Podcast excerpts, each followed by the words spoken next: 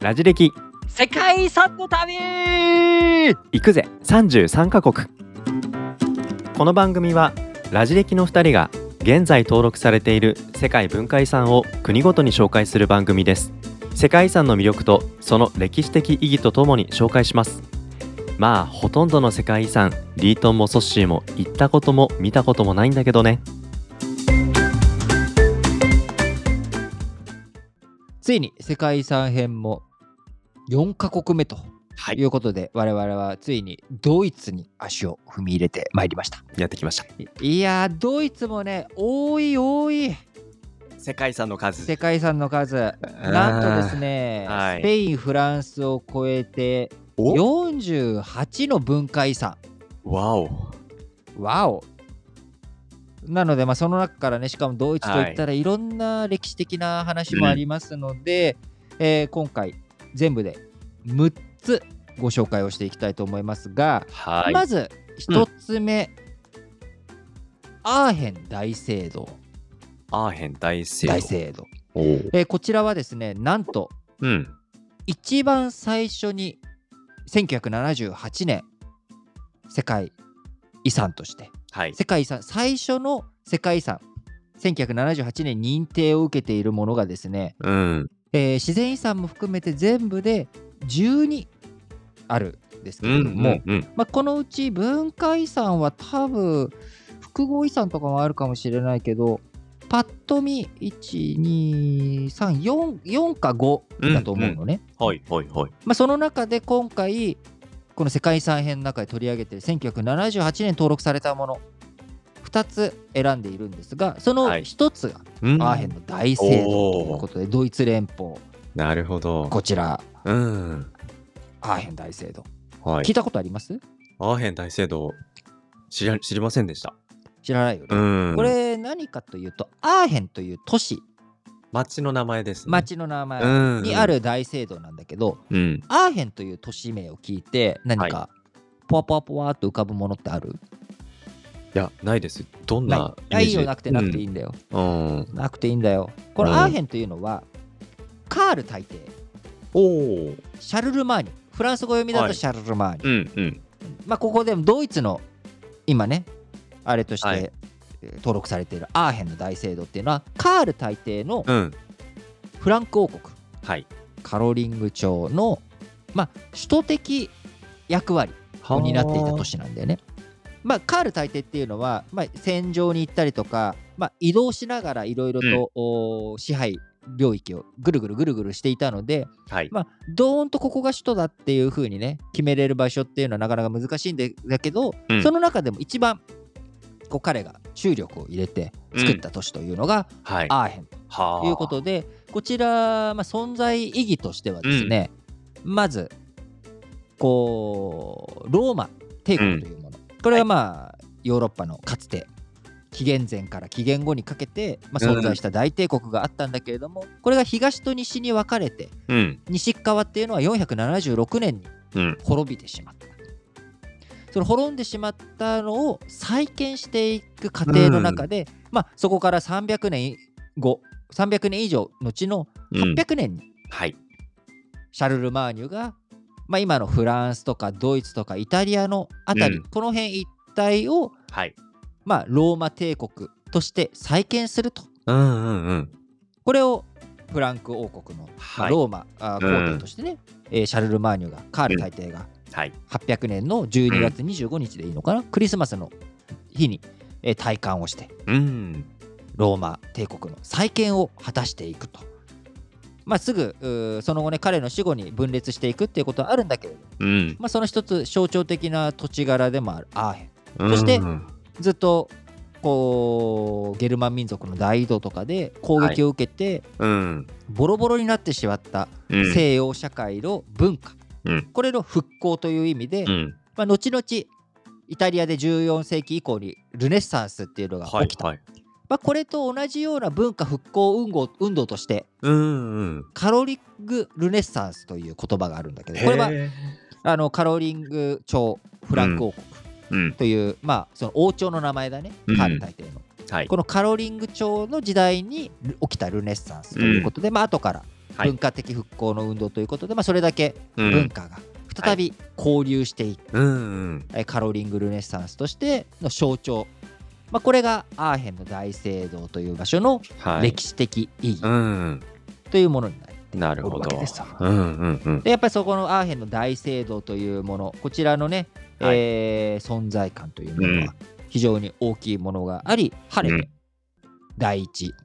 軍としてうん世界遺産に登録1978年に登録されたとなるほどいうものになってるわけですな。率先して登録されるに値するそういう場所だったまあそういう場所でもあるっていうことなんですし、ねまあもともとその、世界遺産条約のね、うん発行とかの手続きの関係で、あーまあ、アメリカとかドイツとかポーランドとか、はいまあ、先んじて、うんえーそこが発行したところから順次進んでいったので、うんまあ、1978年とか79年とか、うんあのーまあ、条約の発行じゃないか批准かうん日本はそれがちょっと手続きが遅れちゃったんだよね。あーだからそれで1990年代になって日本ドドドドドっとうんそのまんまもちろんもともとリストにラインナップされてたのがうん乗っかってきたとうんいうことになるので、決してその早く登録されたからといってはい重要必ずしも重要度がっていうのうんはあるんだけれども、はいまあそれだけこう、まあ、早ければ早いものの方がようんり異論が出づらかったというか、みんな、そっあかそっこかれは世界遺産だよねというもはのいとなるほどいうことで、まさにこのアーヘン大聖堂というのは傑作の証でもありおお文化の交流うんそのにゲルマン民族とキリスト教とローマうんというものの交流の証であり、はい段階を踏んでいる、まさにうんうんうんえーこれから中世へと古代から中世という流れになっていく段階を踏んでおり、うんそしてシャルル・マーニュという普遍的価値文学とかにもなっていく、そういった、えー存在とうんいうことでね、あのー登録をされているわけです。うんそしはいて続いてご紹介するのはですね、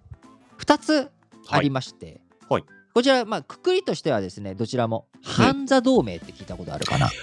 えー、ハンザ同盟なんか都市のなんか集合体みたいなそうそうそうそう、いろんな都市がうんこう統合されていくという、はい統合というか、うん一つみんなね、連帯していくということで、うんハンザ同盟というのがあるんだけれども、はいもともとカール大帝、その西ローマうん再建ということを彼自身は果たしたんだけれどもその後分割相続によって国が分かれていくはいで特にドイツ国内というのは、うんその後神聖ローマ帝国とかそういった枠組みはできるんだけれども、うん中の人たちっていうのは、はい結構みんな点々バラバラ領主様がいたりとか、えー各都市がうん力を持ったりとかはいしてバラバラになっていくで、うん都市自体が一個一個の都市自体っていうのは昔の商人っていうのはね都市に、うんから都市に移動したりとかしてこうみんな物を売っていく、はいでそういうギルド的な同盟として、はいハンザ同盟というのが、ままあ、12世紀から、まあ、17世紀ぐらいまでの間、は非常に北ドイツ、ドイツの北側において、まあ、バルト海とかはい北海の方に抜ける、その辺りについて非常にロシアの毛皮とかうん取り扱ったりとか、ニシンの塩漬けあーとかニシン、うんうんニシンとかを取り扱ったりとか、はいまあ、そういう非常に力を持っていうんる同盟が生まれていくんだけれども、うんまあ、このハンザっていう言葉自体がはいギルド的なね意味おうおう商人ギルドみたいな意味だし同盟っていうような意味だから、はいまあ、モンブラン山とかママウント富士山みたいな感じうんうんの二重表現になってしまってるんだけれども、はいはいうんまああえてちょっと半座同盟うん分かりやすく、うんえー言っていきますがこはいの代表都市である、うんリューベックとはいブレーメンほうこの2つが世界遺産に登録されていますはあ、ハンザ同盟に登録してた都市の中のこの2つ2つうんその中でもリューベックっていうのがすごく名手的なへもので世界史の教科書、山川の世界史の教科書とかだと、うんリューベックハンベルクハンブルクとかが、うんうんあの線引っ張る太字の名前で乗っかってたりする、んはいはいはいまあ、だへリューベックがやっぱ筆頭なるほど、どんな町なんですかリューベックという町はもともと12世紀1143年にホルシュタインはい伯、アドルフ2世っていう、まあ、うんドイツの一地方領主の人が、はいおこの中州ええやんとこうんの中州に都市作ろうぜって言ってリューベックを作ったんだけど1157年に火災にあっちゃって燃えてなくなっちゃったの。おーなるほどで困ったなあせっかく作ったのにというリューベックの住民がはいその後アドルフ2世っていう地方の人よりももっと上のザクセンうんの君主さんはい助けてとうんうんいうことで、えー1157年とか1159年にはい町としてもう一回再開発をして、 1100 1161年にははいその団体承認団体に対して、うんうんいいよとリューベックの民事とか刑事上の司法権君がやりなさいと、はい自由にそのバイキングの人とかと交渉したりとかする上で、リーダーシップ必要だよねとうんうんいうところから商人犯座同盟としてね商人たちの犯座としてうん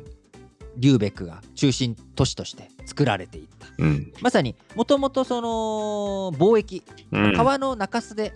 中州に値する場所なので、はいまあ、そういったところから生まれてきたと。なるほでど一時期は非常に強くうんすごく強くはい勢力を持って、デンマークなんかがねはい14世紀に、デンマークもドイツの北側にあるじゃん。そうでね陸続きでもあるし、デンマークがその貿易の利権欲しいとはいいうので、ハンザ同盟と対立してほーハンザ同盟がデンマークと戦争してえ勝っちゃうというーリューベックが勝っあハンザ同盟が勝ってしまうそうもうそのハンザ同盟だけじゃなくて、う当然ハンザ同盟がスウェーデンとか他の協力も取り付けて、あデンマークと戦争をしてと。ーで昔の商人っていう言葉を聞いた時に、うんあの平和みたいなね商人っていうのはうんなんか平和な民間人みたいな印象を持つかもしれないけど戦わない昔の商人っていうのは持ちまキすけどねャラバン隊とか、うんまあ、ちょっと全然アラビアの方だけど砂漠のキャラバン隊をイメージしてもらうと必ず武器持つわけようんうん奪われたり強盗とか山そっ賊かそっにあっかて蹴散らすとということも必要要なので基本的に軍事力とか防衛力っていうものをも携えているわけだうんそういうのないともう商売やってらん商ない売なんてできない誰かが守ってくれるわけじゃないから自分たちでで自守るたちでやらなきゃいけないととはいいうことで非常に強い勢力を持っていたんだけど、うんこれがですねはい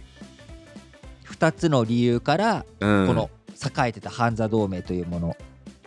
水没していくわけですデンマークの一時勝つぐらいだと思えーうその何があったんだろ理由うの1つ目はい16世紀はい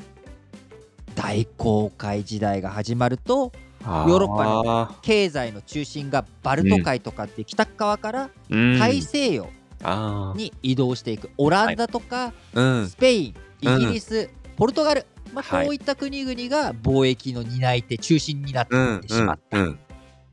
そして17世紀、まあ、16世紀にねこの後うん触れていく宗教改革とはいいうものが起きて、はいはプロテスタントとカトリックの対立うんでドイツ国内みんなが点々バラバラになってる中ハンザ同盟の中でもはいプロテスタントっていう都市もあれば、うんカトリックという都市もありうん